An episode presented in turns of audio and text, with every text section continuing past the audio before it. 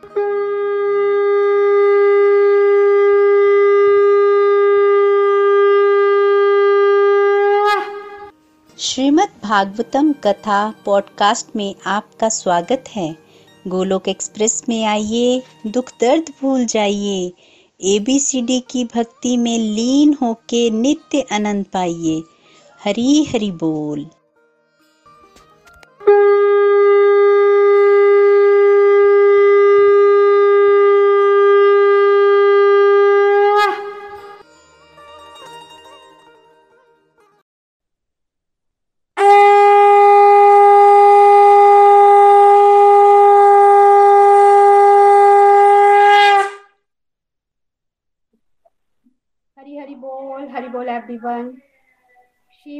भागवतम महापुराण की जय।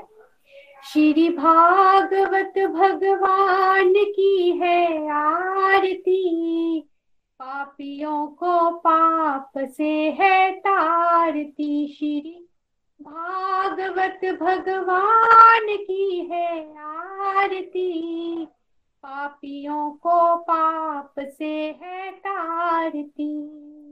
पापियों को पाप से है तारती। पापियों को पाप से है तारती। ये अमर ग्रंथ, ये मुक्ति पंथ, ये पंचम वेद निराला।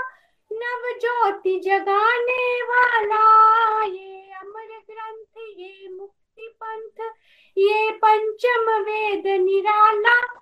नव ज्योति जगाने वाला, हरि नाम यही, हरि धाम यही, हरि नाम यही, हरि धाम यही, ये जग मंगल की आरती। पापियों को पाप से है तारती, श्री भागवत भगवान की है आरती।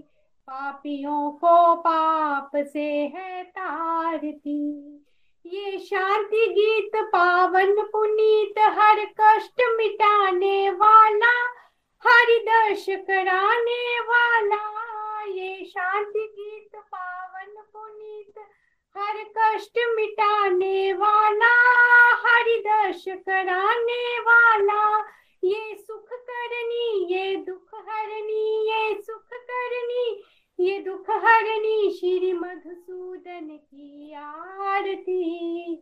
पापियों को पाप से है तारती। श्री भागवत भगवान की है आरती। पापियों को पाप से है तारती। ये मधुर बोल जगबंध खोल सदमार्ग दिखाने वाला। बिगड़ी को बनाने वाला, ये मधुर बोल जगबंद खोल सदमार्ग दिखाने वाला, बिगड़ी को बनाने वाला, श्री राम यही घनश्याम यही, श्री राम यही घनश्याम यही यही प्रभु महिमा की आरती। पापियों को पाप से है तारती। श्री भागवत भगवान की है आरती। पापियों को पाप से है तारती। Thank you so much everyone Hari Hari बोल, हरि हरि बोल। हरी हरि बोल, हरी हरि बोल एवरीवन जय श्री कृष्ण चैतन्य प्रभु नित्यानंद। श्री अद्वैत गदाधर शिवासती गौर भक्त वृंद हरे कृष्णा हरे कृष्णा, कृष्ण कृष्णा, हरे हरे हरे राम हरे राम राम राम, हरे हरे। श्रीमद् भागवतम की जय, कौर निताई की जय, श्री श्री राधा, श्याम सुंदर की जय। न शस्त्र पर, न शास्त्र पर, न धन पर, और ना ही किसी युक्ति पर। मेरा तो जीवन आश्रित है प्रभु, केवल और केवल आपकी कृपा शक्ति पर। गोलोक एक्सप्रेस में आइए, दुख दर्द भूल जाइए एबीसीडी की भक्ति में लीन होकर नित्य आनंद पाइए। जय श्री राधे कृष्णा। सो हरि हरि बोल एवरीवन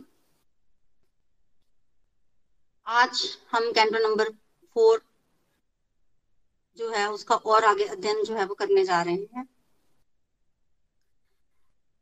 तो बेसिकली कैंटो नंबर फोर में विदुर मैत्रेय संवाद जो है, वो चल रहा है।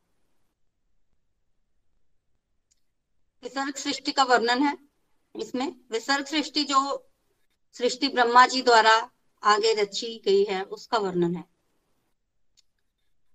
तो हमने पीछे सुना था कि ध्रुव महाराज को भगवत प्राप्ति हुई। नारद जी उससे बहुत प्रसन्न हैं कि ध्रुव महाराज को भगवत प्राप्ति हुई है। और नारद मुनि प्रचेताओं के यज्ञ में जाकर घूम घूम कर ध्रुव महाराज की प्रशंसा कर रहे हैं। तब विदुर जी ने प्रश्न किया था कि ये प्रचेता लोग कौन है? तब नारद मुनि कथा सुना रहे हैं कि प्रचेता लोग जो हैं वो ध्रुव महाराज के ही आगे वंशज हैं और प्राचीन वरी के पुत्र हैं।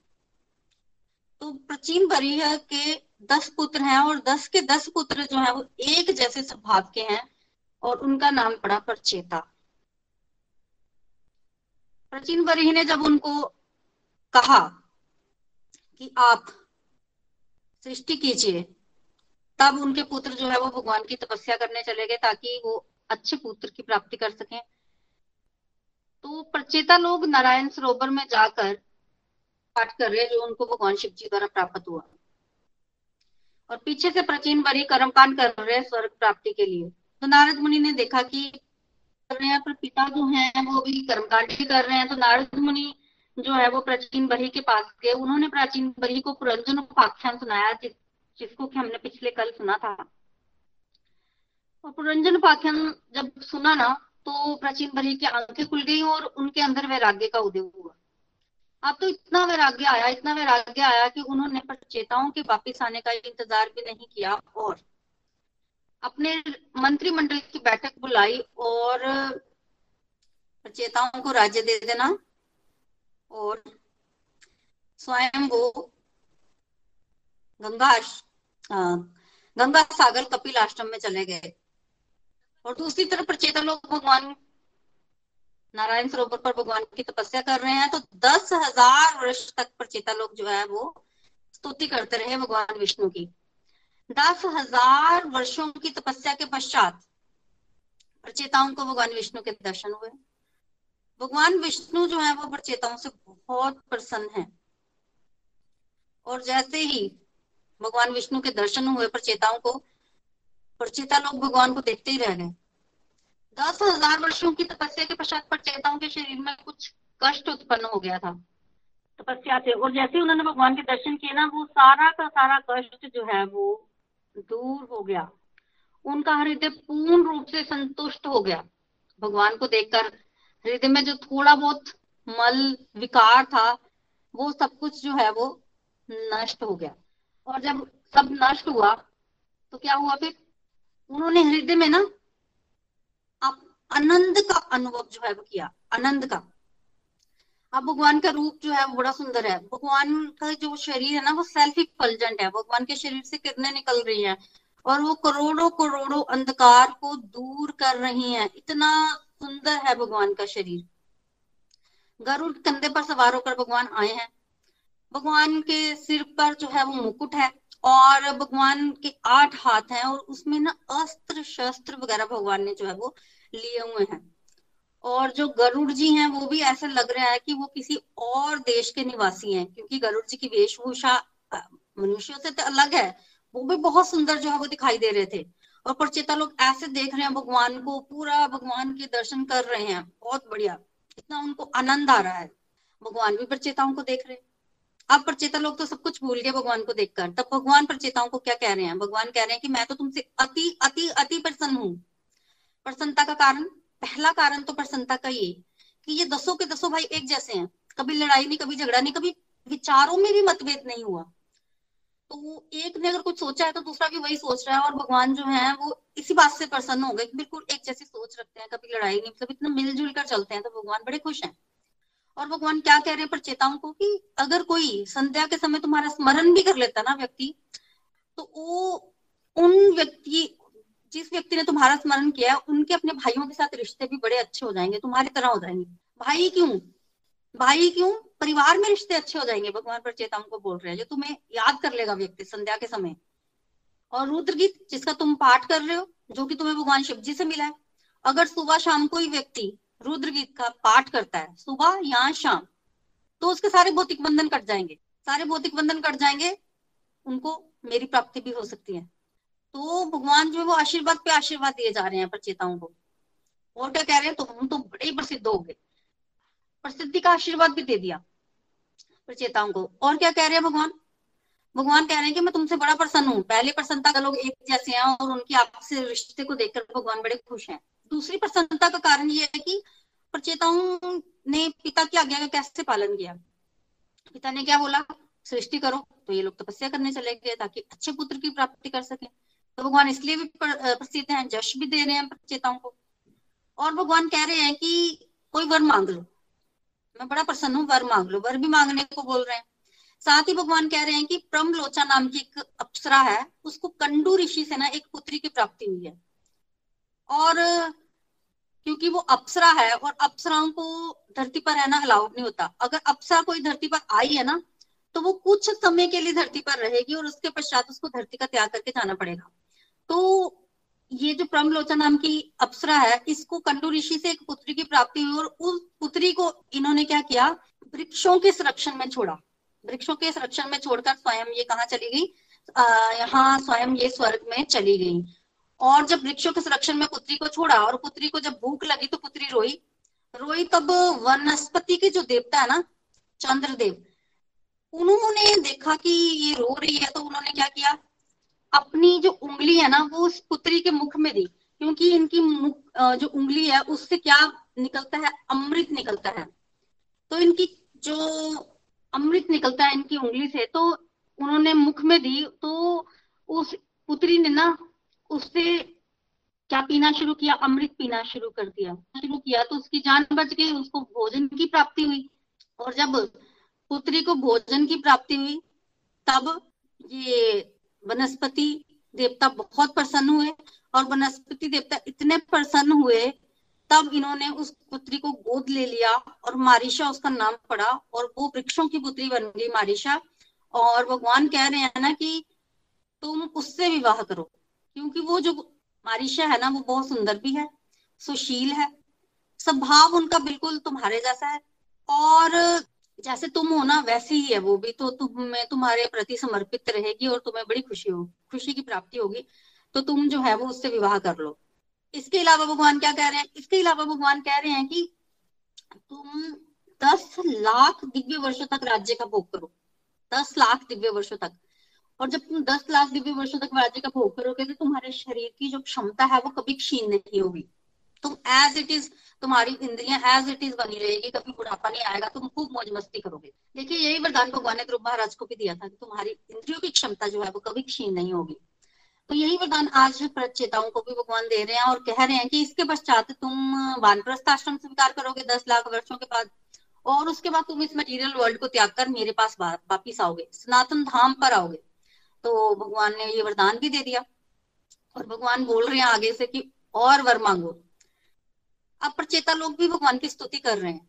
स्तुति करने लगे ना भगवान की और साथ में ये भी बोल रहे हैं कि और क्या वर मांगना है? देखो भगवान ने सब कुछ तो दे दिया। तो प्रचेता लोग तो सबसे पहले कह रहे हैं कि आपको देखकर तो हम आपको सबसे पहले तो प्रणाम करते हैं। स्तुति कर रहे हैं ना? और कह रहे हैं कि आपको देखकर हृदय शुद्ध हो गया। और इतना हृदय शुद्ध हो गया हमारा, बहुत ज़्यादा मज़ा आ गया। और कह रहे हैं कि व्यक्ति को मटेरियल वर्ल्ड में ना सुख की प्राप्ति होती है। दुख तो मिलते हैं, अशाश्वतम दुखाल्य है संसार, पर सुख भी मिलता है। तो सुखों को इंगित कर रहे हैं आज प्रचेतागण, सुख की प्राप्ति होती है। हम भोजन खाते हैं, सुख मिलता है। दिन में कितनी बार सुख का भोग करते हैं? बहुत बार करते हैं।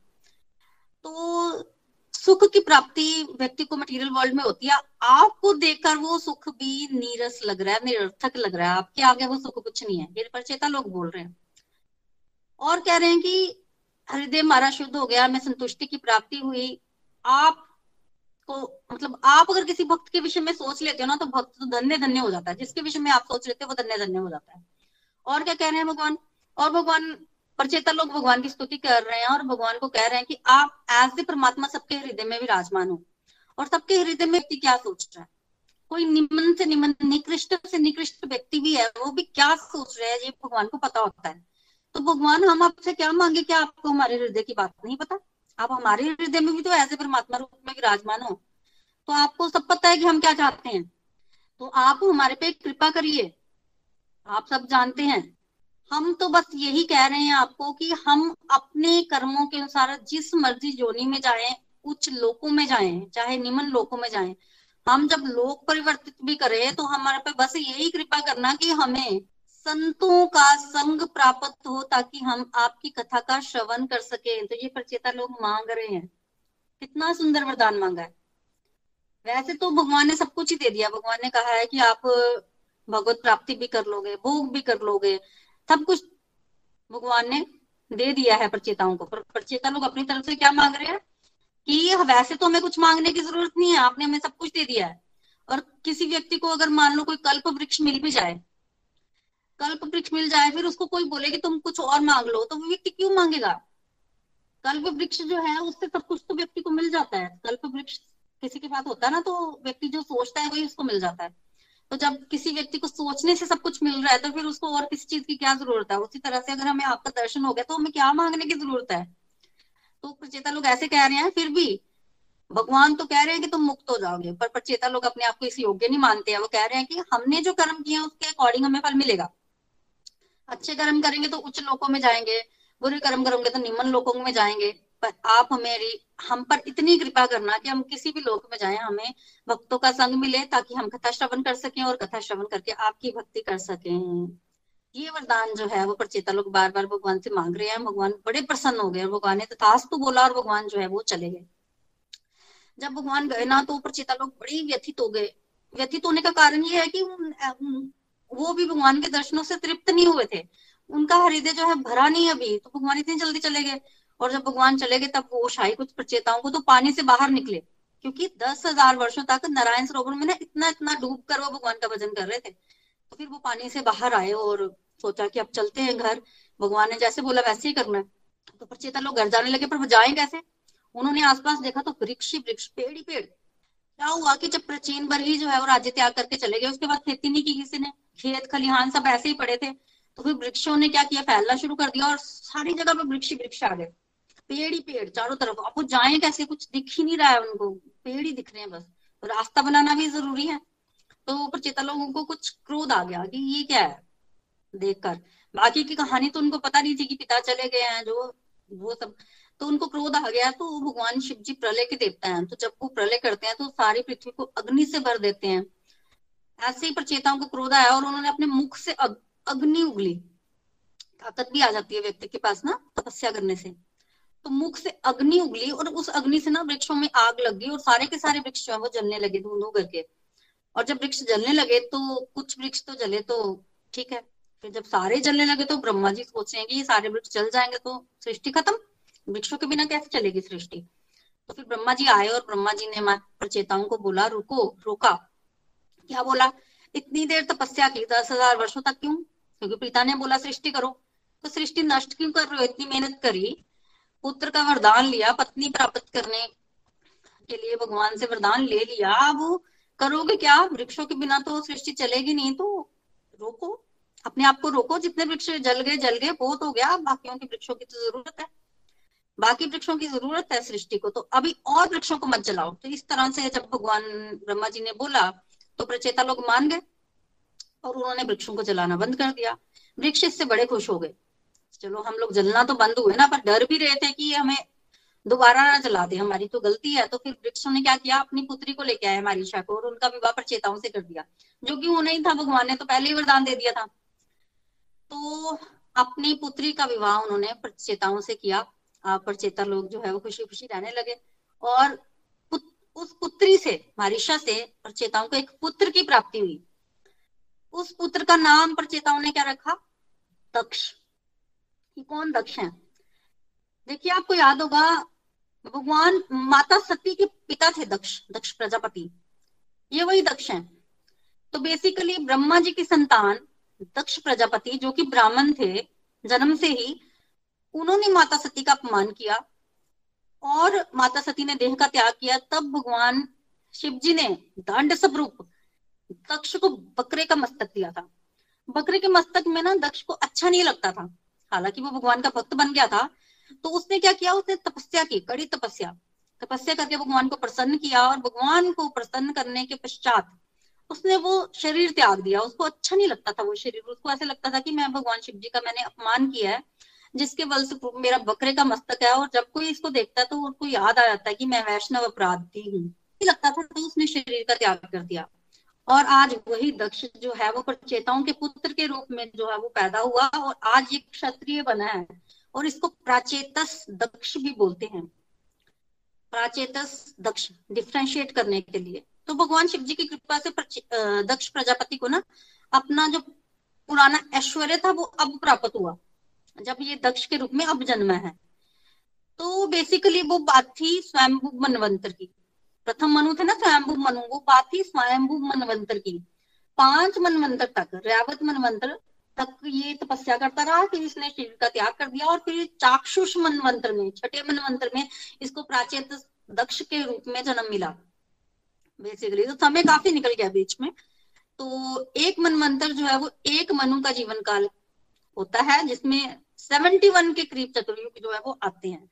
तो सिक्स मनवंतर, चाक्षुष मनवंतर में प्राचेत दक्ष जो है वो पैदा हुए और क्वालिटीज बिल्कुल दक्ष प्रजापति जैसी, वही तो है। तो जब प्रजा, ब्रह्मा जी ने देखा कि इसमें वही क्वालिटीज हैं, प्रजा का संचालन करने में बड़ा दक्ष है वगैरह वगैरह तो भगवान ब्रह्मा जी ने फिर इनको प्रजापति बना दिया। तो ये दक्ष प्रजापति ही बने प्राचेत दक्ष प्रजापति। तो फिर से प्रजापति बन गए। और फिर इन्होंने आगे संतानें उत्पन्न की, क्योंकि ये संतान उत्पन्न करने में बड़े कुशल है। और इनकी संतानों से फिर सृष्टि जो है वो भर गई। अब खूब भोग किया प्रचेताओं ने, दस हज़ार वर्षों तक भोग करते रहे, दस लाख। तो बेसिकली भगवान ने बोला था ना, दस लाख वर्षों तक तुम भोग करोगे। तो खूब भोग किया इन्होंने, दस लाख वर्षों तक प्रचेताओं ने। और भोग करने के पश्चात इनको एक दिन लगा कि बहुत भोग नहीं कर लिया दस लाख वर्ष बीत गए। तपस्या दस हज़ार वर्ष, भोग दस लाख वर्ष। तो अब हमें वानप्रस्थ आश्रम से इनकार कर लेना चाहिए। अब और भोग नहीं करेंगे। तो बेसिकली भगवान से तो पहले ही वरदान मिल चुका था इनको याद आई तो ये इन्होंने क्या किया कि जाजली ऋषि के आश्रम में ना समुद्र तट पर ये जाना चाहते थे। तो इन्होंने अपनी पत्नी मारिशा को दक्ष प्रजापति को सौंप दिया। मतलब अपनी, उसकी माँ को मतलब माँ को पुत्रों के हवाले कर दिया, पुत्र के हवाले कर दिया और खुद ये सारे के सारे दस प्रचेता लोग जाने लगे कहा? जाजली ऋषि के आश्रम में। पर क्या सोच रहे हैं? सोच ये रहे हैं कि याद तो कुछ भी नहीं है। ज्ञान लिया, क्यों नहीं लिया? भगवान शिव जी के दर्शन किए, रुद्र गीत प्राप्त किया। भगवान विष्णु के दर्शन किए, ज्ञान प्राप्त किया, पर याद कुछ नहीं अब क्या किया जाए? सोचते हैं कि इतना ज्ञान तो प्राप्त किया, याद कुछ नहीं है। देखिए, उस समय ज्ञान ओरल होता था। कभी भी ज्ञान जो है वो रिटर्न रूप में नहीं होता था। तो ये याद रह गया याद रह गया। पर दस लाख दिव्य वर्षों के बाद याद कुछ नहीं। अब क्या किया जाए? तो सोच ही रहे हैं कुछ तो करेंगे। चलो क्या करना है क्या नहीं? अभी सोच ही रहे हैं। तभी नारद मुनि का प्राकट्य हुआ। जो नारद मुनि का प्राकट्य हुआ तो नारद मुनि को देखकर ये द, मतलब प्रचेता लोग बड़े खुश हुए। प्रणाम किया और इतने खुश मतलब ऐसे भूखे को भोजन नहीं मिल जाता कि सोच ही रहे हैं कि क्या करें क्या करें। नारद यार जो भूल गए हैं वो सब मिल जाएगा। तो जैसे नारद मुनि दिखे, प्रणाम किया, बिठाया और कहा ज्ञान दो ज्ञान दो। नारद मुनि कह रहे हैं कि मैं तो वैसे ज्ञान देने ही आया था, पर मेरे को तो बोलने की ज़रूरत नहीं पड़ी। तुम तो पहले ही आतुर हो, तैयार हो, पहले ही बोल रहे थे हमें बताइए, हम लोग भूल गए हैं, सब कुछ इतना हमने भोग कर लिया है वगैरह वगैरह। तो वैसे तो देखो, भगवान की कोई स्तुति करता है ना तो क्या हम इस तुच्छ मुँह से भगवान की स्तुति कर सकते हैं? तो ये प्रचेता लोग नारद मुनि को बोल रहे हैं कि भगवान शिव जी भी बड़े महान है, विष्णु भगवान भी बड़े महान है, ब्रह्मा जी भी महान है, हम अपने तुच्छ मुँह से क्या स्तुति कर सकते हैं? फिर भी हमने उस समय भगवान की स्तुति की थी। भगवान ने हमें वरदान भी दिया, ये सब है, पर अब हमें कुछ याद नहीं है। आप हमारे पे कृपा कीजिए, हमें ज्ञान दीजिए। तो नारद मुनि को जब इस तरह से बोला गया तो नारद मुनि तो पहले ही तैयार है। बड़ा प्यारा ज्ञान जो है, वो दे रहे हैं कि मनुष्य जीवन सार्थक तभी होता है जब व्यक्ति भगवान की भक्ति करे। मनुष्य जीवन सार्थक तभी होता है जब भगवान विष्णु को व्यक्ति संतुष्ट करे। अगर कोई व्यक्ति जीवन में कुछ भी करता है, भगवान उससे संतुष्ट होते हैं तो वो जाके व्यक्ति का जीवन सार्थक है। बट अगर व्यक्ति जीवन में कुछ भी करे, बड़ी मेहनत भी करे पर वो भगवान को प्रसन्न ना कर पाए तो जीवन व्यर्थ है। नारद मुनि सीधा बोल रहे हैं। इसको क्या प्रवचन करना है? नारद मुनि को अच्छे से पता, वो डायरेक्ट बोल रहे हैं कि व्यर्थ है। तो क्या करना है? नारद मुनि बता रहे हैं कि वृक्ष की जड़ में पानी डालो। अगर आप अलग अलग पत्तों को पानी पिलाते रहोगे तो पेड़ सूख जाएगा। पेड़ की जड़ को पानी पिलाओगे तो सारे पत्तों को पानी ऑटोमेटिक अपने आप मिल जाएगा। तो पेड़ की जड़ को पानी पिलाना ज़रूरी है। भगवान को खुश करो सारी दुनिया, सारे देवता लोग सब अपने आप खुश हो जाएँगे। देवताओं को खुश करने की ज़रूरत नहीं है, भगवान को खुश करो। ध्यान दे रहे हैं नारद मुनि। दूसरा नारद मुनि बता रहे हैं कि ये जो मिट्टी है ना, मिट्टी से खिलौना बनता है। अब जब मिट्टी से खिलौना बन गया तो सब बोलते हैं, खिलौना खिलौना। खिलौना टूट जाता है, मिट्टी बन जाता है, फिर वो मिट्टी कहलाता है। तो खिलौना बनने से पहले भी मिट्टी, खिलौना टूटने के बाद भी मिट्टी, बीच में खिलौना, इसी तरह से सृष्टि है। भगवान द्वारा प्रकट कर होती है। जब अनमेनिफेस्ट फॉर्म में होती है, तब भी वो भगवान में होती है। फिर सामने प्रकृति दिखती है, उस समय हम प्रकृति बोलते हैं, फिर जब प्रलय होती है, फिर भगवान में चली जाती है प्रकृति। तो बेसिकली ये भगवान से ही निकली है। तो कभी तो ये भगवान में लीन रहती है, कभी ये भगवान से अलग लगती है, पर होती भगवान की ही है। सूर्य का एग्ज़ाम्पल दिया ना? सूर्य का भी एग्ज़ाम्पल दिया कि सूर्य और सूर्य के प्रकाश में कोई अंतर नहीं है, भगवान और भगवान की प्रकृति में कोई अंतर नहीं है। और हमें भेदभाव लगता है बेसिकली अचिंत्य भेदाभेद तत्व बताया कि प्रकृति और भगवान जो है वो एक भी हैं और अलग अलग भी हैं। इसका ज्ञान जो है, नारद मुनि जो है, वो दे रहे हैं प्रचेताओं को। कह रहे हैं कि एक ही समय एक भी है और अलग भी है। स्वपन का एग्ज़ाम्पल दिया जैसे इंद्रियों का एग्ज़ाम्पल दिया। व्यक्ति जाग रहा होता है, इंद्रियों से काम करता है तो लगता है इंद्रियाँ जागृत है। व्यक्ति सो रहा होता है, इंद्रिया उस समय तो ऐसा जितना काम नहीं कर रही तो ऐसे लगता है कि मरी हुई है। पर ना वो जाग रही है, ना वो मर रही है। है तो एक ही इंद्री ना? तो इस तरह से नारद मुनि समझा रहे हैं कि भक्ति बड़ी इंपॉर्टेंट है व्यक्ति के लिए। कुछ भी करो, भगवान की लीला कथा का श्रवण करो, भगवान की भक्ति करो, भगवान विष्णु को प्रसन्न करो। मतलब ऐसा ज्ञान उन्होंने दिया प्रचेताओं को कि प्रचेता लोग जो है, उनको सब याद आ गया धीरे धीरे तो भगवान की भक्ति करने के लिए चले गए। और जैसा कि भगवान ने बोला ही था कि तुम मुझे प्राप्त करोगे तो अल्टीमेटली प्रचेताओं को भगवत प्राप्ति हुई है। प्रचेताओं को भगवत प्राप्ति हुई है और ये कथा इतनी ऑस्पेशियस है। जैसा कि बोला गया था कि कोई भी कथा आप श्रवण करते हैं, उसका मटेरियल बेनिफिट भी है और स्पिरिचुअल बेनिफिट तो है ही है। तो इस कथा का भी दोनों ही बेनिफिट है मटेरियल भी और स्पिरिचुअल भी। और जब भी हम कोई कथा सुनते हैं या श्रीमद भागवतम को श्रवण करते हैं ना तो मन में हमने जो संकल्प किया होता है ना, वो संकल्प जो है वो भगवान अवश्य पूरे करते हैं। चाहे वो मटीरियल मतलब भौतिक संकल्प हो, चाहे वो स्पिरिचुअल हो। आध्यात्मिक इच्छा हो, भौतिक इच्छा भगवान अवश्य अवश्य पूरी करते हैं। तो इतनी मतलब पावरफुल कथा है ना श्रीमद भागवतम भगवान ने कलयुग में सारी की सारी पावर ही कथा को दे रखी है। तो इस तरह से मैत्री मुनि जो है, वो विदुर जी को सुना रहे हैं। कि विदुर जी ने प्रश्न किया था तो मैत्री मुनि उस संवाद को सुना रहे हैं। आज जब प्रचेताओं की कथा जो है, वो सुनी है मैत्री ऋषि से, विदुर जी ने, क्योंकि टेंटो नंबर तीन और टेंटो नंबर चार, सारा मैत्री विदुर संवाद ही है। तो विदुर जी की आँखों में आज आँसू है। ज्ञान प्राप्ति हुई ना? तो रो रहे हैं विदुर जी। और क्या कह रहे हैं विदुर जी? और मैत्री ऋषि का धन्यवाद कर रहे हैं, धन्यवाद कर रहे हैं। फिर उनके चरणों में नमस्कार कर रहे हैं। और फिर क्या कर रहे हैं? फिर वो वहाँ से चले गए, कहा? हस्तिनापुर। कैंटो नंबर वन में हमने सुना ना कि मैत्री ऋषि से ज्ञान प्राप्त करने के बाद वीर जी हस्तिनापुर आए और उन्होंने वो ज्ञान किसको दिया? धृतराष्ट्र को दिया। और धृतराष्ट्र को पांडवों के महलों से निकाला है उन्होंने। क्यों निकाला है? क्योंकि वो देख पा रहे हैं कि ये मेरा भाई क्या कर रहा है। जिन बच्चों को मारने की कोशिश की, जिनको कभी चैन से जीने नहीं दिया, उनके टुकड़ों पर आज पल रहा है। ये मेरा भाई क्या कर रहा है? जितनी इज़्ज़त मेरे भाई को पांडवों से मिलती है, उतनी इज़्ज़त क्या इसको आगे पांडवों के वंशजों से भी मिलेगी? नहीं मिलेगी। फिर इसकी बड़ी दुर्गति होगी। तो करुणा का भाव है विदुर जी के मन में। क्योंकि विदुर जी को पता चल गया है कि भगवान जो है इस धरती को छोड़कर जा चुके हैं और पांडव लोग भगवान के बिना तो रहेंगे नहीं। जब पांडवों को पता चलेगा कि बेसिकली कि भगवान धरती को छोड़कर चले गए, पांडव भी चले जाएँगे तो फिर इस राष्ट्र की बहुत ज़्यादा दुर्गति होगी। तो जो ज्ञान आज विदुर जी ने मैत्र ऋषि से प्राप्त किया है, उस ज्ञान को बांटने के उद्देश्य से आज विदुर जी मैत्री ऋषि को प्रणाम करके यहाँ से सीधा हस्तिनापुर गए हैं। तो बेसिकली शास्त्र आज्ञा भी यही है कि अगर व्यक्ति को ज्ञान प्राप्त होता है तो कुछ हद तक व्यक्ति को ज्ञान को बांटना है। किसको बांटना है? जो सच में सुनना चाहते हैं, उनको बांटना है ये शास्त्र आज्ञा भी है। तो विदुर जी जो है, फटाफट से मैत्र ऋषि के पास से निकलकर हस्तिनापुर चले गए अपने भाई को ज्ञान देने के लिए, पांडवों को बताने के लिए। तो अगर विदुर जी को धृतराष्ट्र का ध्यान नहीं होता ना तो शायद वो इतनी जल्दी जाते नहीं आते। अभी कुछ देर और मैत्री जी के पास रुक जाते, और कथा श्रवण करते। पर उनको ध्यान था इसलिए वो वहाँ से निकल गए। और यहाँ पर मैत्री विदुर संवाद जो है वो खत्म होता है, जो कि दो घंटों तक चला। मैत्री विदुर संवाद तो खत्म हो गया, पर अभी परीक्षित सुखदेव संवाद जारी है, शौनक सूत संवाद जारी है। ये लोग तो आपस में बात कर ही रहे हैं। तो मैत्री विदुर संवाद का अंत हुआ और तब सुखदेव गोस्वामी परीक्षित महाराज से कह रहे हैं कि, हे राजन, मैत्री विदुर संवाद यहाँ पे खत्म हुआ है और मनु जी महाराज, स्वयंभू मनु के पाँच संतानें तीन पुत्रियाँ, दो पुत्र।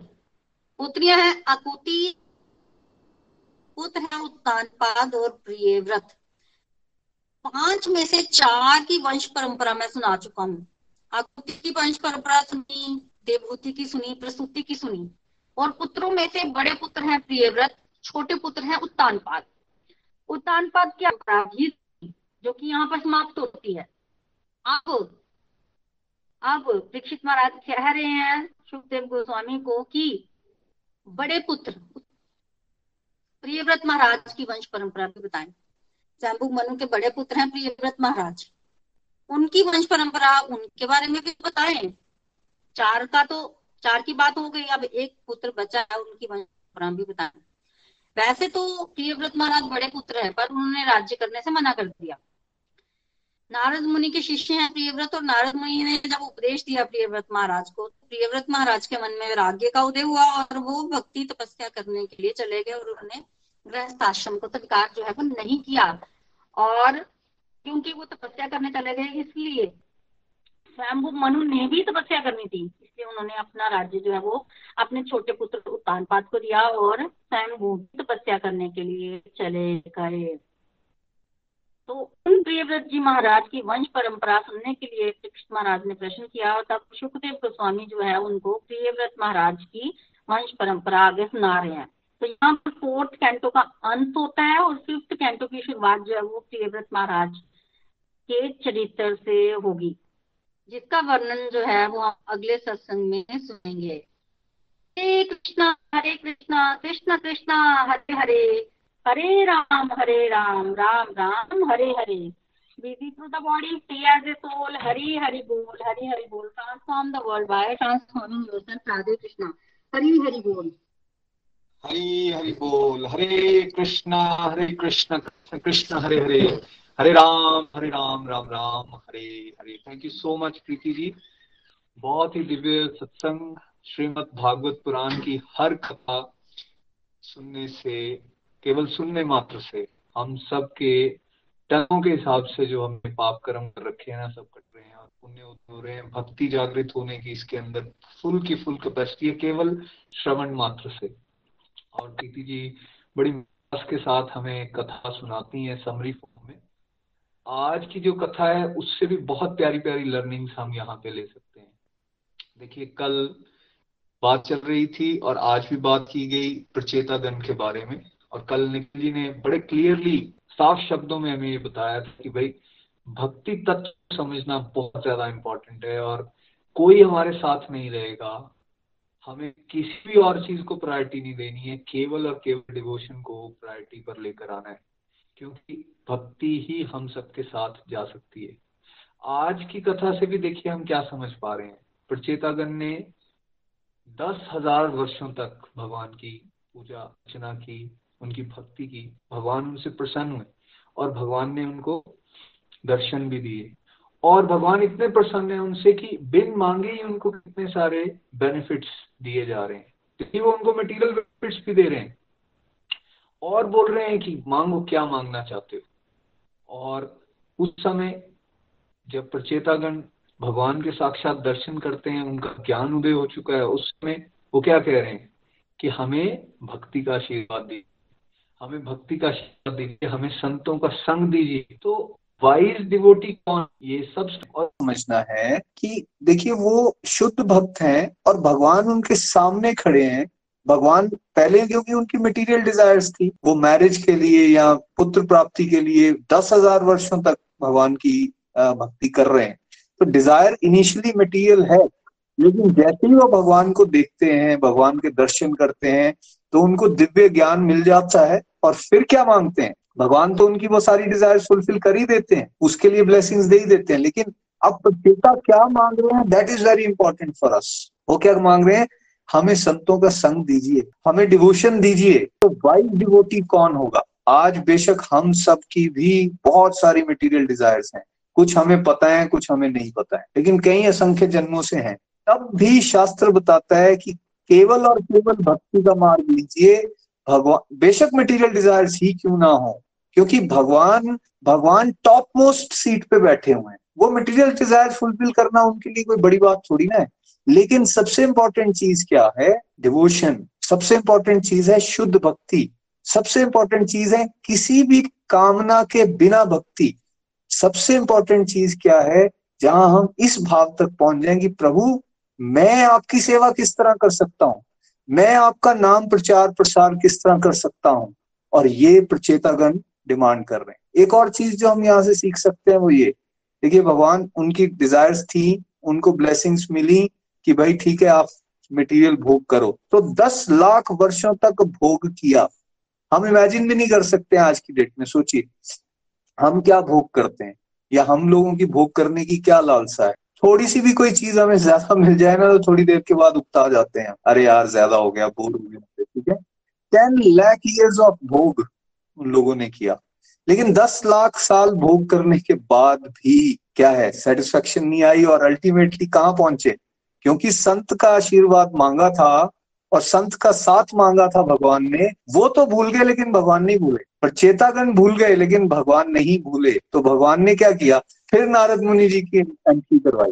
संत का साथ मिला। इसलिए हम कहते हैं, और निखिल जी बार बार सुबह के सत्संग में और बाकी सत्संग में ये कहते हैं, भाई, मानव जीवन मिल गया है, विशेष कृपा हो गई है भगवान की। और विशेष कृपा क्या हो गई है? भक्ति की तरफ़ रुचि आ गई है।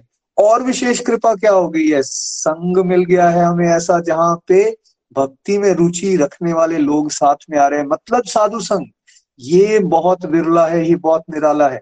और देखिए, जब नारद मुनि जी का संग मिला तो प्रचेतागण कैसे ट्रांसफॉर्म हुए और फिर उन्होंने वेट नहीं की और डिवोशन में अपने आप को लगा दिया। यही बेसिकली शुद्ध भक्तों की निशानी है। इस पॉइंट को हम सबको पकड़ के चलना है। आज हमारी स्थिति जैसी मर्ज़ी क्यों ना हो, ठीक है? कोई फ़र्क नहीं पड़ता, आज मटेरियल डिजायर्स हैं भी। लेकिन आप गोल सेट कीजिए शुद्ध भक्ति का। जब हम गोल सेट करेंगे ना शुद्ध भक्ति का, तब और भगवान के साथ सत्संग साधना सेवा के माध्यम से जुड़ जाएँगे। तो हमारी मटेरियल डिजायर्स ना भगवान को कुछ भी नहीं है। जिसके भ्रिकुटी हिलने से मतलब जिनके बोहे हिलने से पूरे के पूरे ब्रह्मांड हिल जाते हैं, उनके सामने क्या है ये मटेरियल डिजायर्स कुछ भी नहीं है। तो इसलिए जो हमें बहुत बड़ी बड़ी लगती है, ये कैसे होगा? कब होगा होगा या नहीं होगा, इस सब चीज़ों की चिंता मत कीजिए। चिंतन कीजिए, भगवान के साथ जुड़ने के लिए मेहनत कीजिए, जोश के साथ आगे बढ़ने का प्रयास कीजिए। जब ऐसा हम करते हैं तो मटेरियल डिजायर्स भी फुलफिल हो जाती हैं। और एक और चीज़ जो बड़ी मज़ेदार होती है वो ये कि जब मटेरियल डिजायर्स फुलफिल भी हो रही होती है ना, फिर भक्त का उसमें मज़ा भी नहीं आता। भक्त को लगता है, यार, ठीक है, हो तो रही है लेकिन मेरा गोल तो ये है कि मैं भगवान को किस तरह से खुश कर सकूँ, इस भाव पे हम सबको पहुँचना है। इसलिए कहा जाता है, जहाँ मर्ज़ी रखो प्रभु, नरक में रखो, स्वर्ग में रखो। मैं मुक्ति की भी कामना नहीं करता हूँ प्रभु। मेरे को आप संतों का संग दो, मुझे शुद्ध भक्ति की तरफ़ प्रेरित करते रहो। ऐसा मेरे आसपास माहौल बने। ये प्रार्थना भगवान से हमें हमेशा करते रहे। तो एक बार फिर से आप सभी का धन्यवाद, एंड स्पेशली प्रीति जी हरी हरी बोल। अब यहाँ से हम रिव्यूज़ के लिए चलेंगे। सबसे पहले हमारे साथ रिव्यूज़ के लिए संतोष जी बैंगलोर से। बैंगलोर से हैं। हरी हरी बोल संतोष जी। जय Shri Krishna. Thank you Preeti ji. आज का सत्संग बहुत ही बढ़िया। व्यासपीठ की जय। आज का सत्संग प्रीति जी बहुत ही बड़े प्यारे ढंग से प्रीति जी करवाती हैं और जब हमें करवाती हैं तो एक एक चीज़ हमारे दिमाग में ऐसे घुटती है और भगवान जी के साथ वो प्यार श्रद्धा बन जाती है। तो पहले तो मैं ये कहूँगी कि श्रीमद भागवत भागवतम की कथा के बारे में प्रीति जी ने हमें बताया कि कितनी पावरफुल है। कि अगर हम संकल्प भी कर लेते हैं हम हम, चाहे कोई संसारिक डिज़ायर भी कर लेते हैं आध्यात्मिक डिज़ायर भी करते हैं तो भगवान जी वो पूरी करते हैं भागवतम की कथा सुनने मात्र से। तो ये सच्ची में हम ब्लेस्ड हैं कि हमें ऐसा प्लेटफॉर्म मिला है कि हम कथा को सुन रहे हैं। सच्ची में हम बिरले लोगों में आते हैं हम। तो भगवान जी का और हमारी गोलक एक्सप्रेस का बहुत बहुत धन्यवाद। छत छत नमन। और फिर हमें आज की जो जो हमने सत्संग सुना, इससे जो कुछ मेरी थोड़ी सी मद बुद्धि से जो समझ आया मेरे को, मैं आप सबके साथ शेयर करना चाहूँगी। तो मटेरियल वर्ल्ड में हम मनुष्य जो है, सुख भोगने के लिए आता है। तो प्रजेता प्रजेता लोगों को भी वही वो सुख भोग सुख भोग भोग कर उन्होंने भी चाहा कि वो मुक्ति को पाए। तो हम लोगों को भी वो आ, मुक्ति को अगर पाना है हमें हम आनंद लेते हैं। इस मटेरियल वर्ल्ड में जो भी हम चीज़ें जो भी हम चीज़ें यूज़ करते हैं जो भी हमें खुशियाँ मिलती हैं तो हम खुश होते हैं। पर आखिर हमारा हम इसमें हमें लीन नहीं होना। हम खुशियों में लीन हो जाते हैं उसी संसारिक चीज़ों में लीन हो जाते हैं। पर हमें ये समझना है कि हमारा लक्ष्य क्या है? हमारा लक्ष्य है प्रभु को पाना। और प्रभु को पाना कैसे है? प्रभु की, प्रभु को प्रभु को खुश कैसे करना है? प्रभु को हम तभी पा सकेंगे जब हम भगवान जी को खुश करेंगे। और वो खुशी कैसे मिलेगी? जब हम भगवान जी के साथ जुड़ेंगे, हम डिवोशन में जुड़ेंगे। फिर भगवान जी के, फिर प्रीति जी ने हमें ये भी बताया कि सूर्य और सूर्य के प्रकाश में कोई अंतर नहीं है और भगवान और भगवान के ज्ञान में कोई अंतर नहीं है। अगर हम भगवान जी को भगवान जी को ही सब कुछ मान लेते हैं, भगवान जी के कहे अनुसार चलते हैं, भगवान जी की जो भगवान जी ने शास्त्रों में लिखा है, उनको हम समझते हैं, उनको अपने जीवन में उतारते हैं। तो हम हम, हमें वो उतारना कैसे है? श्रवण भक्ति, जो हमें मिल रही है, जो हम सत्संग में सुनते हैं, उस चीज़ को हम विनम्रता के साथ सुने और अपनी डिज़ायर स्ट्रोंग कर ले। कैसी डिज़ायर भगवान जी को पाने की। अगर दुनियादारी को पाने की या मटेरियलिस्टिक चीज़ें पाने की डिज़ायर करते हैं तो वो भी हमें मिलती है। पर क्यों ना हम उस चीज़, उस डिज़ायर को पाए, जो हम भगवान के पास हमें ले जाए, हमें मुक्ति मिले, जिससे मुक्ति मिलेगी। तो मुक्ति हमें तभी मिलेगी जब हमारी डिज़ायर स्ट्रोंग होगी। डिज़ायर कैसी? जो भगवान जी को पाने की। तो हम बस भगवान जी की भगवान जी के साथ जुड़ जाए। तो फ़र्स्ट जो आपने बताया कि श्रवण मात्र से भी हम भगवान जी को पा सकते हैं। और विदुर जी ने जो जब मैत्रेय संवाद हुआ उनका उनका समाप्त होने के बाद तो उन्होंने इस चीज़ को समझा कि मैं अगर आ, मेरे पांडवों को उसका शेयर ये ज्ञान पांडवों को देना है तो वो पांडवों की पांडवों के पास गए। ऐसे ही हमें भी इससे शिक्षा मिलती है कि हमें भी जो हमें जितना समझ आ गया ज, जितना हमें समझ आ गया हम शेयर करें। अपने फ्रेंड्स अपने आस पड़ोस में हम चाहते हैं कि हम अपनों के साथ शेयर करें। तो निखिल जी में बहुत बार कहते हैं कि ये नहीं है कि अपनों ज़रूरी है कि हम अपनों को ही बदले। हम अपने आसपास के लोगों को जो सुनना चाहते हैं। उनको ये ज्ञान दे। तो ये ज्ञान बांटने मात्र से भी हम मुक्ति को पाने का एक रास्ता हमारे लिए सुलभ हो सकता है। तो उस रास्ते को हमने पाना है। हमारी, हमें अपनी डिज़ायर स्ट्रोंग करनी है। और भगवान जी के साथ, विनम्रता के साथ और जो भी हमें जितना समझ आया, बस हमें एक स्ट्रॉन्ग कनेक्शन भगवान जी के साथ बनाने की कोशिश करनी है। तो आज का सत्संग बहुत ही प्यारा। Thank you so much Hari Hari बोल। हरी हरी बोल हरी हरी बोल। बहुत बढ़िया संतोष। जी हाँ, बहुत प्यारी आपकी अंडरस्टैंडिंग बन रही है।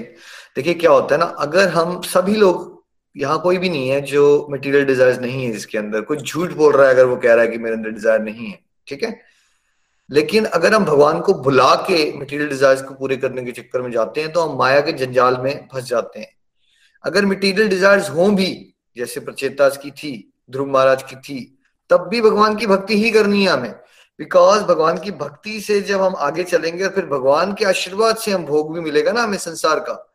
और भाई ये कथाएँ हैं ना, इनमें भोग विलास जो आप इमेजिन करते हो ना वर्ल्ड लाइफ में, उससे अरबों करोड़ों गुना ऊपर की बात हो रही है यहाँ पे। ये कोई ऑर्डिनरी भोग विलास नहीं मिलता है इनको, इन लोगों को, ध्रुव महाराज को या प्रचेताज को। आपके लिए क्या है भोग विलास? क्या हो जाएगा संतोष जी? क्या है ज़्यादा ज़्यादा भोग? पचास घर हो जाएँगे आपके, हेलीकॉप्टर मिल जाएगा आपको यही है ना आप लोगों के लिए भोग विलास। हमारी ह्यूमन लेवल में कितनी सोच नीरज जी कहाँ तक जाती है आपकी सोच? क्या मिल जाएगा भोग विलास आपको? पाँच हेलीकॉप्टर हो जाएँगे आपके पास तो भोग विलास हो जाएगा। राइट कोई नौकर हो जाएँगे पचास सौ। यही है ना कितना ही सोच सकते हैं ना हम इससे ऊपर सोच सकते हैं हम।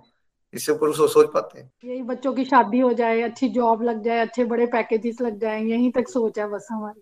यही है लेकिन ये जो लोगों की बात आप कथाएँ सुन रहे हो ना ये प्रचेता वगैरह ध्रुव महाराज इनको क्या मिलता है इनको पता है? दस लाख जन्म, दस लाख साल तक भोग, और इनका भोग नॉर्मल नहीं होता है, राजा लोग हैं। यू कांट इवन इमेजिन राजा की क्या लाइफ होती है, वो वाली। ये वाले, आज वाले राजा नहीं, उस समय के राजा।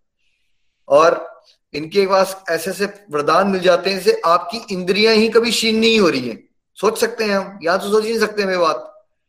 अब मैं तो फोर्टी का हो गया हूँ बॉडी लेवल में। मेरे को अभी लग रहा है कि मेरा सठिया गया हूँ, पीछे से कमर दर्द, कभी ये शुरू, कभी हमारे हालात नहीं खसता है क्या आप सबको लगता है जब हम thirty five forty forty five के भी हो रहे होते हैं, हमारे हालात बड़े ना गड़बड़े होना शुरू हो जाती है हमारी फ़िज़िकल आप इमेजिन कर सकते हो ऐसी लाइफ जिसमें कोई इंद्रिया ही किसी की खराब नहीं हो रही है। बिल्कुल फ्रेश यंग ही है कोई। ओल्ड एज में भी यंग वो सब होता है, लेकिन फिर उनको रियलाइजेशन आती है और कैसे वो भगवान की भक्ति मांगते हैं, कैसे वो सत्संग मांगते हैं। तो इससे भी हमें यही समझना चाहिए कि क्यों आप सबको हम बार बार कहते हैं कि आप पे विशेष कृपा हो चुकी है हम सब पे। क्योंकि संसार मिलना विशेष कृपा नहीं होती। वैसे भी यहाँ जितने भी लोग बैठे हैं कि फाइनेंशियली वेल ऑफ़ ही हो आप लोग भाई, कोई करोटी कपड़ा मकान का स्ट्रगल थोड़ी है आपको। लेकिन अगर और भी चाहिए आपको, संसार ही चाहिए मान लो, तब भी भगवान की भक्ति ही करो, तब भी मिल जाएगा। लेकिन कम से कम फिर भगवान की भक्ति से आपको किसी न किसी दिन होश आ जाएगी कि हाँ यार, वैसे है तो मूर्खी अपने आप लगेगा। और फिर रोना भी निकलता है। एक रोना भी निकलता है उस दिन। ऋतु जी ने कविता भी गाई बड़ी अच्छी। आज मुझे रोना क्यों आया? उनके अंदर भाव आ गया। बाद में रोना आता है, यार, हम कितने मूर्ख हैं वैसे।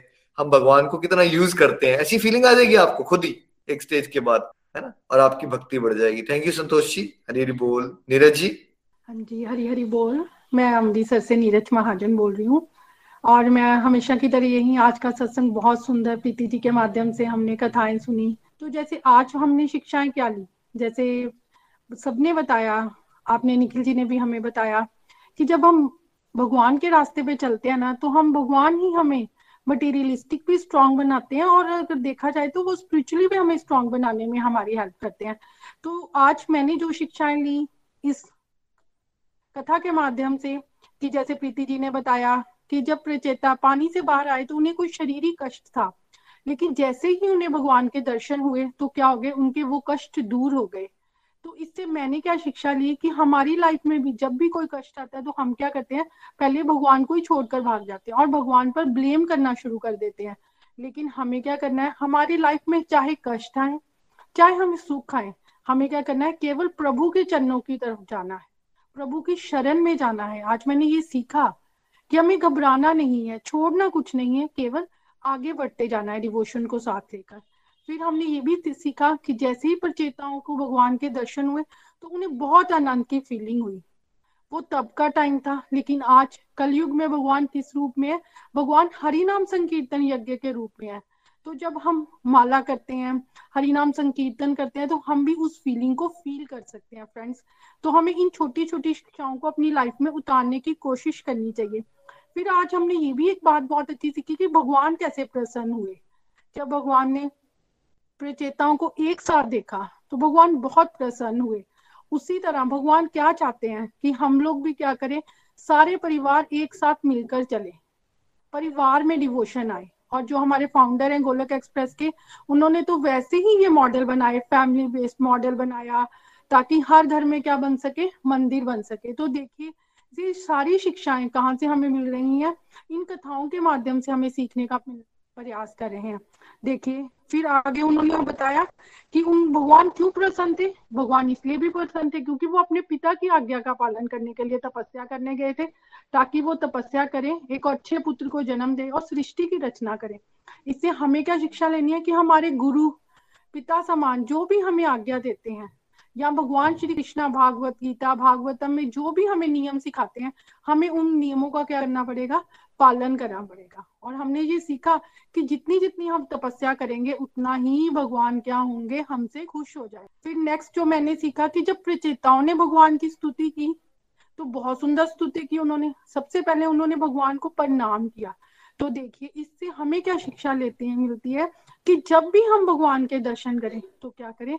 सबसे पहले हम क्या करें? भगवान को प्रणाम करें। और इससे होगा क्या? प्रीति जी ने बताया धीरे धीरे हमारा जो हृदय है ना, वो क्या होता जाएगा? शुद्ध हो जाएगा। फिर आगे हम सोचते हैं ना कि भगवान को कैसे पता चलेगा? हमारे मन की बात, हमारे अंदर की बात, भगवान कैसे जानेंगे? तो आज हमने ये भी सीखा कि भगवान क्या करते हैं? परमात्मा रूप में, हर एक के हृदय में विराजमान है। भगवान सब कुछ जानते हैं। तो हमें भगवान से मटेरियलिस्टिक ना मांग कर केवल क्या मांगना चाहिए? भगवान से भगवान की भक्ति मांगनी चाहिए। फिर नेक्स्ट हमने क्या सीखा आज? हमें हमेशा संतों का संग करना चाहिए। जैसे नारद मुनि का देखो, प्राचीन ब्रही ने जब उनका संग किया तो उनमें वैराग्य आ गया। नहीं तो हम जानते हैं कि कैसे वो साकाम कर्मों में फंस तो फिर आगे हमने प्रीति जी के माध्यम से हमने आगे भी सुना कैसे प्रचेताओं का एक पुत्र हुआ दक्ष और इसका बहुत सुंदर वर्णन उन्होंने किया।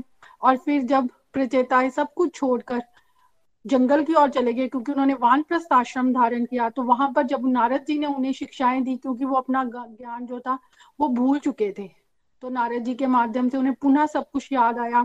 उसमें बहुत सुंदर उदाहरण प्रीति जी ने हमें समझाई कि वृक्ष की जड़ को पानी देना है।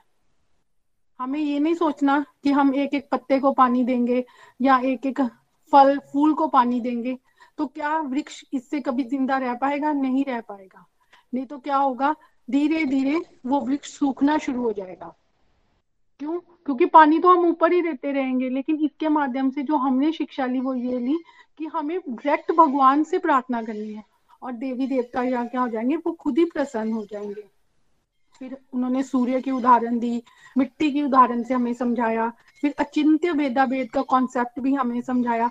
और आज की कथा का सबसे एंड में मैं यही कहना चाहूँगी जो मैंने सीखा इन शिक्षाओं के माध्यम से कि भक्ति बहुत इंपॉर्टेंट है। हमें केवल क्या करनी है? भगवान की भक्ति ही करनी है। इसी और आगे बढ़ने का प्रयास करना है। हरी हरी बोल, हरी हरी बोल, मैं बस इतना कहना चाहूँगी। हरी हरी बोल।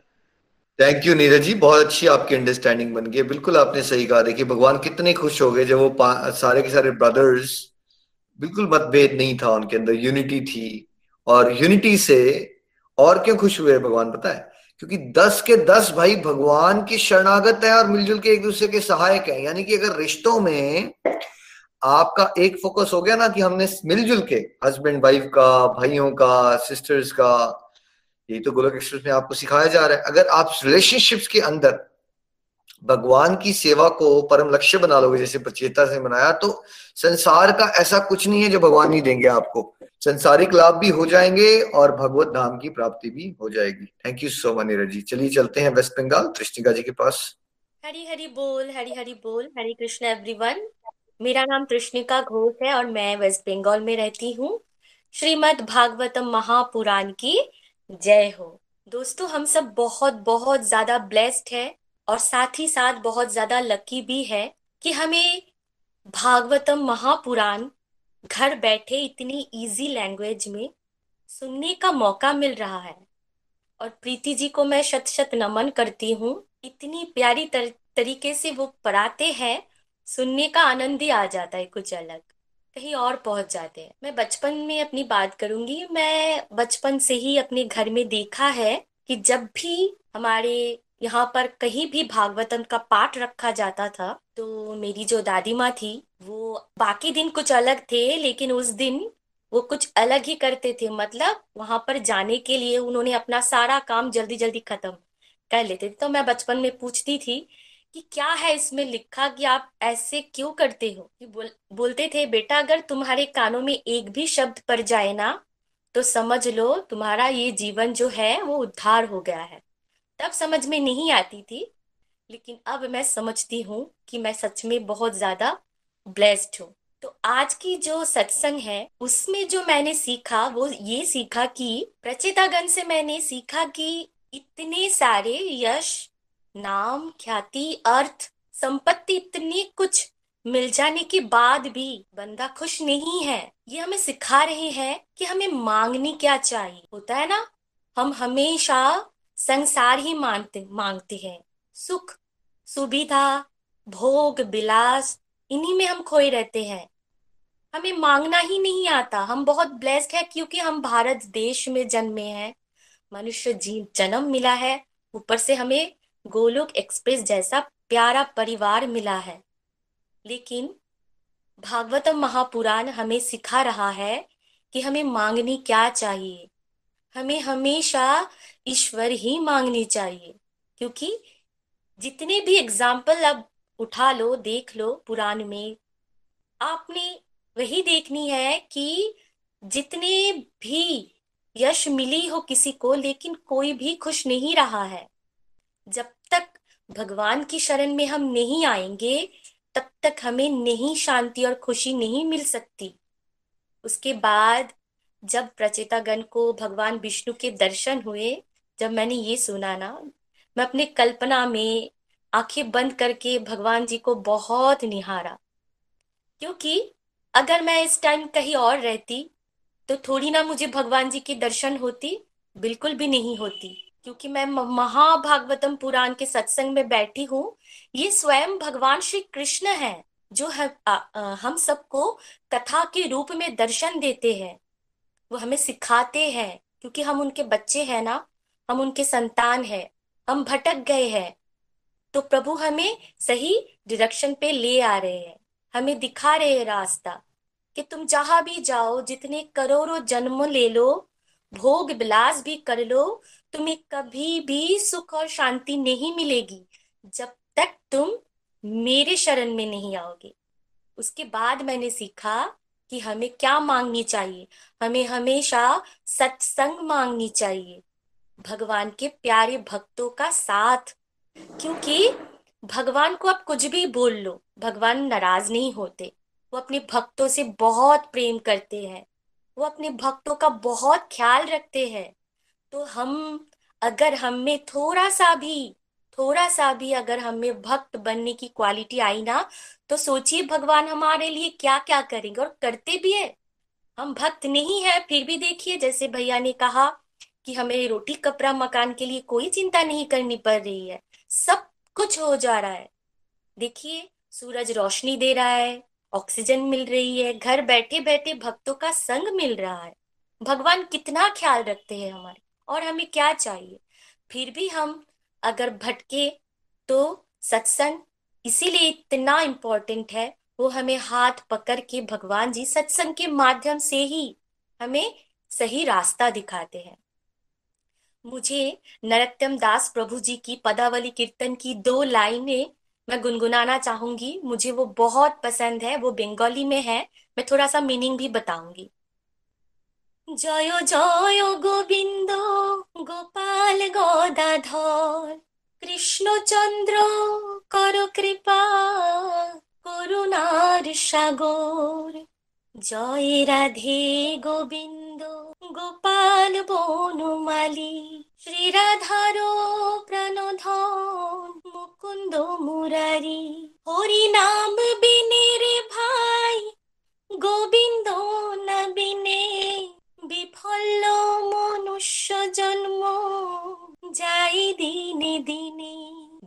গেল মিছে কাজে, রাত্রি গেল নিদ্রে, না ভজিন রাধা কৃষ্ণ চরণার বৃন্দে, কৃষ্ণ ভজিবার তরে সংসারে তে আইন, মিছে মায়ায় বদ্ধ হয়ে বৃক্ষ সম হইনু হল রূপে পুত্র কন্যা ডাল ভাঙ্গি পরে কালো রূপে সংসারেতে पक्ष बाशा करे हरी हरी बोल हरी हरी बोल तो इसमें बोल रहे हैं कि हमने मनुष्य जन्म लिया है लेकिन वृथा है वो व्यर्थ है अगर हमने राधा गोविंद जी के चरण सेवा हमें नहीं मिले तो चरण सेवा कैसे मिल सकता है अगर हमने गोविंद का नाम भजा हो अगर हमने भक्तों का नाम भी लिया हो, तब हमें ज़रूर वो राधा गोविंद के चरण मिल सकते और राधा गोविंद जी के चरण सेवा मिलने की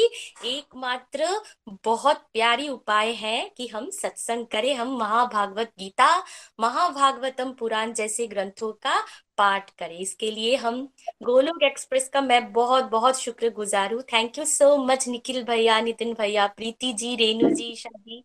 रूपाली दी और आप सब गोलोकियन का बहुत बहुत थैंक यू हरी हरी बोल। थैंक यू कृष्णिका जी, बहुत अच्छे से आपने अपने विचार रखे। देखिए, यही सच है और जो इंद्रिय भोग होता है ना, एक स्टेज के बाद आप उससे फ्रस्ट्रेट हो जाओगे। मतलब कितने लोग हैं? ये कथा सुनने से क्या होता है कि समझदारी ये होती है कि आप किसी और के एक्सपीरियंस से जल्दी सीख जाओ बिकॉज़ लाइफ इतनी है नहीं आपके पास कि हर एक बात खुद एक्सपीरियंस करने के बाद आप ये रियलाइज़ करो कि मान लो आज आप सोचो कि यार मुझे खुशी पाने के लिए दस घर खरीदने हैं, फिर आप दस खरीद खरीदने के चक्कर में अपने चालीस साल लगा लो और मिल भी जाएँगे आपको, पर आप वहाँ जाके निराश हो जाओगे।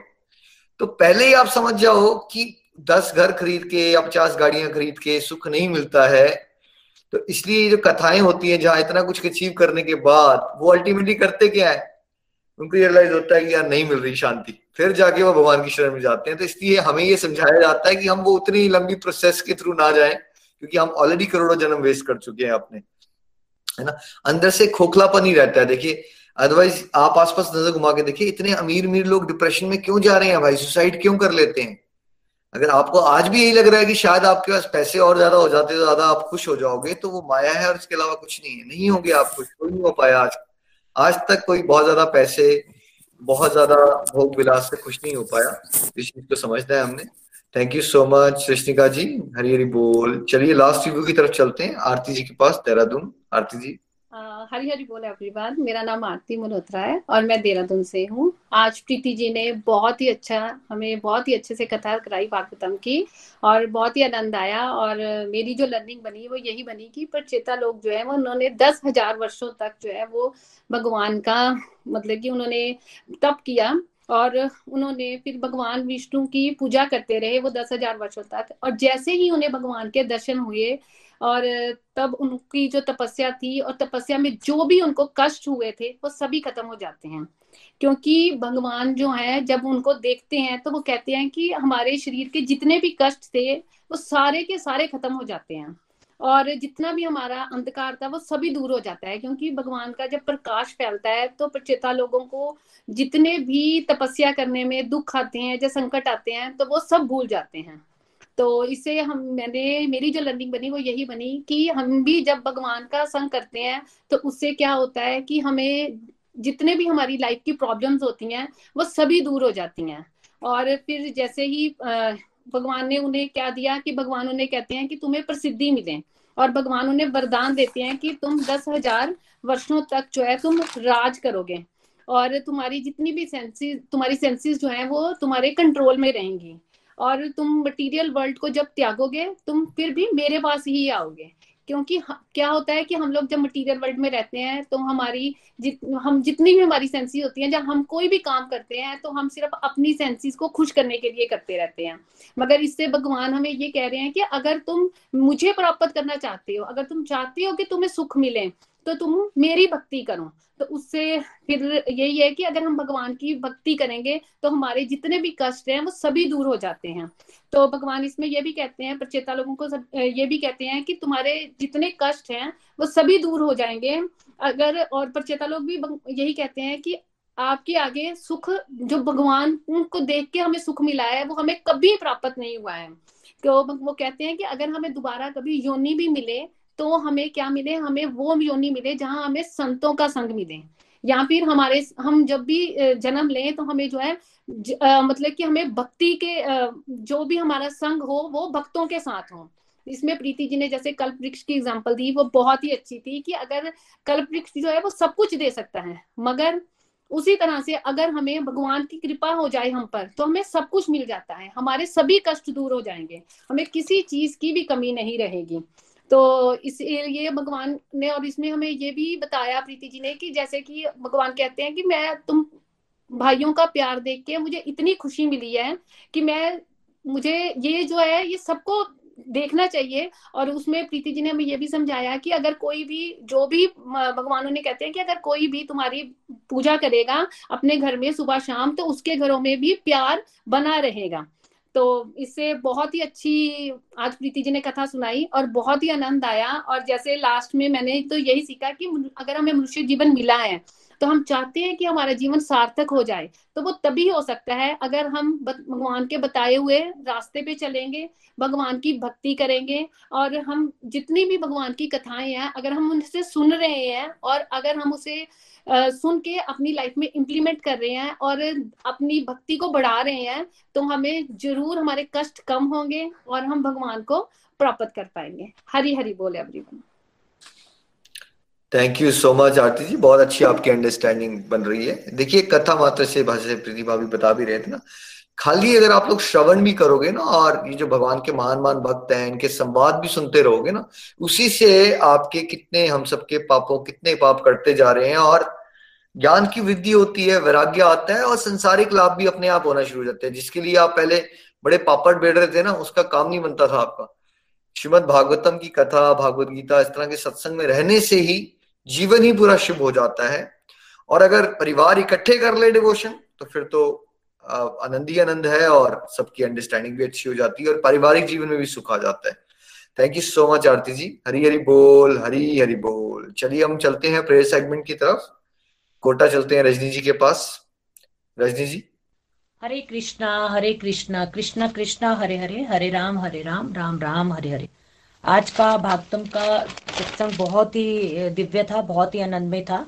इसमें मेरी जो लर्निंग बनी है कि हमें भगवान के साथ जब हम जुड़ते हैं, जब हमें भगवान के दर्शन हो जाते हैं, जब हम उनकी कृपा होती है, कैसे होती है? जब हम उनके साथ जुड़ने की कोशिश करते हैं। तो सत, किसके द्वारा जुड़ते हैं? सत्संग के द्वारा। जब हम सत्संग सुनेंगे और उसको अपनी लाइफ में उतारेंगे तो हम भगवान के दिव्य दर्शन हमें भी ज़रूर होंगे और हमें भक्ति भक्ति की तरफ़ अपने कदम बढ़ाने हैं सत्संग के द्वारा। हरी हरी बोल, आज की प्रेयर इस प्रकार रही है। प्रेयर स्वीटी गुप्ता जी की, स्वीटी गुप्ता जी ने करवाई है दिव्य प्रकाश और आनंद। उनके पड़ोसी हैं रेखा जी और उनकी चीकू जी, उनकी गुड हेल्थ के लिए। नेहा, नवीन कुमार जी ने उनकी गुड हेल्थ के लिए। गुरजीत कौर जी के ब्रदर और उनके पेरेंट्स की गुड हेल्थ और फैमिली के लिए और स्पिरिचुअल ग्रोथ के लिए। मंजू दियोट की डॉटर की मैरिज है, उनकी, उनके लिए प्रेयर करवाई है। सुमन विशिष्ट जी के ब्रदर अनिल शर्मा की फ़िज़िकल हेल्थ के लिए। वैदेही जी की नैना वर्मा की स्पिरिचुअल ग्रोथ के लिए शुभ गुप्ता के हस्बैंड और उनके बेटे की हेल्थ के लिए राजकुमार जी के सन सुशांत की मेंटल और फ़िज़िकल हेल्थ के लिए पायल महाजन के हस्बैंड की स्पिरिचुअल और मेंटल एंड फ़िज़िकल हेल्थ के हेल्थ के लिए पायल महाजन जी के फादर की गुड एंड फ़िज़िकल हेल्थ के लिए और मधु जी की स्पिरिचुअल ग्रोथ और फैमिली हेल्थ के लिए रितु अरोरा जी की फैमिली और स्पिरिचुअल एंड फ़िज़िकल उनकी फैमिली के लिए स्पिरिचुअल और फ़िज़िकल हेल्थ के लिए श्वेता पटवार जी की प्रेयर करवाई है उन्होंने अपने लिए, और सरलिन ठाकुर की फैमिली की फैमिली की और उनकी फ़िज़िकल हेल्थ के लिए, अजय श्रीन की फैमिली की स्पिरिचुअल और उनकी फैमिली की हेल्थ के लिए फ़िज़िकल हेल्थ के लिए, मीरा जी की स्पिरिचुअल ग्रोथ के लिए उषा वालिया जी की फैमिली की गुड हेल्थ और स्पिरिचुअल हेल्थ के लिए नताशा पुरी जी की, नताशा पुरी जी ने कराई है अपने लिए प्रेयर और गीता जी और, ने कराई है उनकी फैमिली के लिए गुड हेल्थ के लिए और उनके डॉटर की गुड हेल्थ की पूजा महाजन जी ने उनके बेटे पारस महाजन जी की गुड हेल्थ के लिए मीरा ठाकुर की डॉटर श्वेता की बर्थडे भी है आज और उनकी फ़िज़िकल हेल्थ के लिए भी उन्होंने प्रेयर करवाई है। श्रेया सरकार जी की उनकी प्रेयर कराई है उनकी पर्सनल लाइफ के लिए।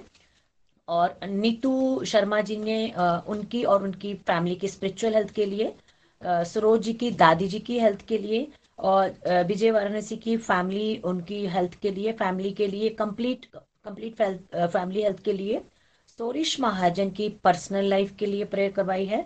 स्वरण लता गुप्ता जी की स्पिरिचुअल फ़िज़िकल और उनके बेटे की फैमिली हेल्थ के लिए सुनीता शर्मा जी ने करवाई है डॉटर के लिए। उनके यहाँ न्यू बॉर्न बेबी हुआ है, उसके लिए किरण टमटा ने स्पिरिचुअल हेल्थ और उनके सन की फैमिली के लिए। सुदेश गुप्ता जी ने अपनी बहू के लिए, वो कोविड से कोविड में है तो उनके लिए और ममता नंद जी और उनकी फैमिली के लिए। गीता खन्ना जी की स्पिरिचुअल हेल्थ के लिए और स्वीटी गुप्ता एंड उनकी फैमिली और उनकी गुड हेल्थ के लिए शिप्रा कटोच जी के शिप्रा कटोच जी ने कराई है सरलज शर्मा जी और उनके बेटे की और प्रतीक शर्मा जी के लिए और केशव गर्ग जी ने कराई है उनके हस्बैंड के काम के लिए और प्रेम प्रेम जी ने कराई है कपिल जी के लिए उनकी कंप्लीट हेल्थ के लिए और सुनीता ठाकुर जी के लिए, सुनीता ठाकुर जी ने अपने बेटे और बेटी के लिए उनकी हेल्थ के लिए प्रेयर कराई है। हरी हरी बोल हरी हरी बोल। Thank you Rajni ji. हरे हरे कृष्ण हरे कृष्ण कृष्ण कृष्ण, हरे हरे हरे राम हरे राम। राम राम, हरे हरे हरी बोल जी हरी हरि बोल। तो जो हमने कलेक्टिव माला की आज, उसका सारा फल जितने भी डिवोटीज गोलोक के बैठे हैं, उपस्थित सबकी कंप्लीट हेल्थ हैप्पीनेस के लिए। और जिन डिवोटीज का रजनी जी ने अभी नाम लिया, उनके दिए मेरी तरफ़ से चार माला डेडिकेटेड रहेगी। आप सब भी कुछ माला डोनेट करें अपनी, है ना? उससे आपकी साधना भी होगी, सेवा भी होगी, और जो डिवोटीज ने रिक्वेस्ट की है, उनको आध्यात्मिक लाभ भी मिलेगा। हरी हरि बोल जी, हरी हरि बोल। चलिए अब हम भजन की तरफ़ चलते हैं। आज का भजन हमें सुषमा जी सुना रहे हैं जीरकपुर से। हरी हरि बोल, सुषमा जी। हरी हरी बोल, हरी हरी बोल, बहुत ही सुंदर सत्संग। भागवतम का तो मैं फ़र्स्ट टाइम ही श्रवण कर रही हूँ बहुत ही सुंदर लग रहा है सत्संग और बहुत ही अच्छी अच्छी प्रेरणादायक चीज़ें जो हमारे सामने आती हैं। हमारी ज़िंदगी में ऐसा है कि कुछ, रोज कुछ नया नया भोजन ही मिलता है खाने को। गीता का ज्ञान हम सुनते हैं तो हमें ऐसा लगता है कि हमें कुछ सूत्र मिलते हैं कि हमें जीवन कैसे चलाना चाहिए।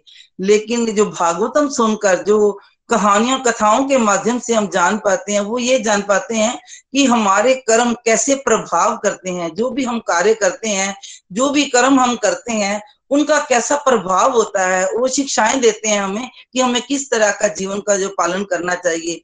आज का जो सत्संग से जो मेरा थोड़ा सा जो मैं समझ पाई हूँ, मैंने कभी इस पे दिया नहीं है, अपना रिव्यू जो परिचेतागण, जो शुद्ध भक्त हैं, उन्होंने भक्ति की, परमात्मा का उनको साक्षात्कार हुआ आमने सामने उनका दर्शन हुआ तो उन्होंने क्या मांगा? भौतिक चीज़ों को छोड़कर उनको सब कुछ भगवान देने को तैयार थे, लेकिन उन्होंने सर्वोपरि भक्ति ही मांगी। तो भक्ति ही श्रेष्ठ है, जीवन को जीवन को सही दिशा जो है, वो भक्ति द्वारा ही मिलती है, और हमें उस अपने, उस भाव तक अपने आप को लाना है, जहाँ तक हम पूर्ण समर्पित होकर भक्ति भक्त जो आज एक, जो शुद्ध भक्त हम बन सकें। और शुद्ध भक्त और पूजा पाठ जो भी हम करते हैं, जो, ये इन चीज़ों का जो आचरण है, यही है भक्ति। हम ये कथाएँ जो सुनते हैं, इनको जीवन में आचरण में लाएँ और ज्ञान, जैसे उन्होंने बोला, ज्ञान को बांटें। तो ज्ञान का बांटना, जो कि हम गीता के माध्यम से भी सीख रहे हैं और भागवतम भी यही कह रहा है कि गीता का ज्ञान ही हम बांटें और इसको, और जो हम, जो चीज़ें भी हम अपनी इंद्रियों को वश में करें, प्रभु की इंद्रियों को प्रसन्न करने की हम कोशिश करें तो चलते हैं भजन की तरफ़। हरी हरी बोल, हरी हरी बोल। मधुबन की लताओं में भगवान तुम्हें देखूँ। मधुबन की लताओं में भगवान तुम्हें देखूँ। घन घोर घटाओं में भगवान तुम्हें देखूँ। जमुना का किनारा हो और चंचल धारा हो। वहाँ रास रचाते हुए भगवान तुम्हें देखूँ। मधु बन की लताओं में भगवान तुम्हें देखूँ। तिरछे हो कड़े नटवर तिरछा ही मुकुट सर पर। अदरों पे धरे मुरली, भगवान तुम्हें देखूँ। अदरों पे धरे मुरली। घनश्याम तुम्हें देखूँ। मधुबन की लताओं में भगवान तुम्हें देखूँ। जगने की अवस्था में सन मुखड़ी रहो मेरे। सो जाऊँ तो सपनों में, भगवान तुम्हें देखूँ। सो जाऊँ तो सपनों में, भगवान तुम्हें देखूँ। मधुबन की लताओं में भगवान तुम्हें देखूँ। जीवन की कठिन घड़ियों में जब तुमको पुकारूं मैं, धरा हाथ मेरे सिर पर तुम्हें संग खड़े देखूँ। जट हाथ मेरे सिर धर, तुम संग खड़े देखूँ। मधुबन की लताओं में भगवान तुम्हें देखूँ। मधुबन की लताओं में भगवान तुम्हें देखूँ। घन गोर घटाओं में घन श्याम तुम्हें देखूँ। हरी हरी बोल। Thank you so much Sushma ji thank you so much तो आज के आनंद की जय हो। श्रीमद भागवतम की जय हो। घर घर मंदिर, हर मन मंदिर एवरीवन गोलोक एक्सप्रेस से जुड़ने के लिए आप हमारे email address info at Golok express dot O R G द्वारा संपर्क कर सकते हैं, या हमारे व्हाट्सएप या Telegram number seven zero one eight zero two six eight two one से भी जुड़ सकते हैं। आप हमसे फेसबुक पेज और यूट्यूब चैनल के माध्यम से भी जुड़ सकते हैं। हरी हरी बोल।